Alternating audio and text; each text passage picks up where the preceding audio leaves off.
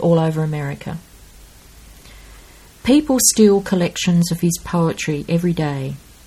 They're taken from shelves in rare bookshops where they sweat for hours in big overcoat pockets. They take them from the bedside tables of luxurious hotel rooms wrapped in monogrammed towels. In libraries, they're often reprimanded on the stairs. In prisons, they're confiscated and locked up with the Hershey bars. In the rush hour, people take his poems home through the subways. The poems usually have to stand. They're taken into restaurants where they listen to one sided conversations on mobile phones. But when his poems are taken into hospitals, they ease themselves through the sliding doors, dressed in immaculate white shirts, open at the neck, and soft grey felt sombreros that tilt all the way back. Now, you might be interested in um, a poem about a very famous mountain in Tasmania called Mount Wellington. Everywhere you go in Hobart, you see this mountain looming. And we had some pretty terrible bushfires in the 1960s that just about destroyed the mountain. It took quite a while for it to rejuvenate itself. Uh, so the listeners might like to hear about this one Wellington Range. On Black Tuesday, when the air was filled with ash and sheets of smoke smothered the stars, fire rearranged the mountain, caused it to break out in blisters, and the wind howled like a human. It took a while for the treacle roads to reset themselves and for the redness to clear from the currawong's opium eyes. Children missed being close to the sky, scooping their hands across the sea to pick up ships. Women needed to feel their skin fizz like fruit.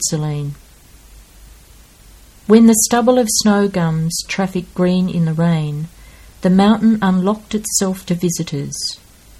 South Hobart residents left the stale geography of their kitchen windows and walked up to the summit again.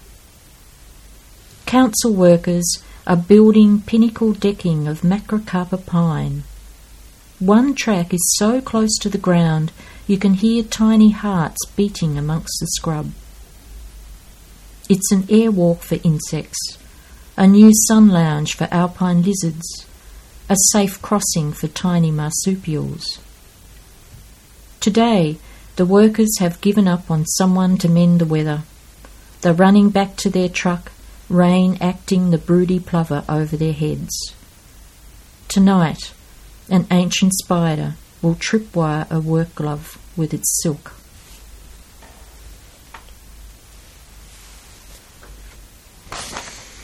We also have um, famous lakes in Tasmania, and people come from all over the world to fish for the uh, freshwater trout, the brown trout in particular. Um, even Eric Clapton uh, has travelled incognito to our Great Lakes to fish for brown trout.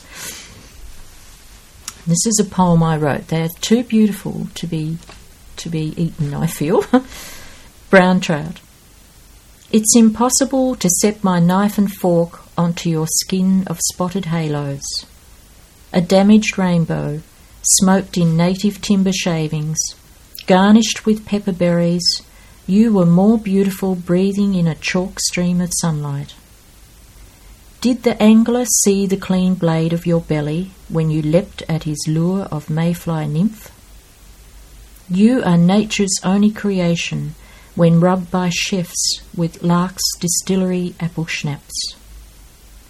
With the blood of an orange, I squeeze my blessing over the history of patterns on your back, for the baritone slurp of your dying as you mouth our thick human air.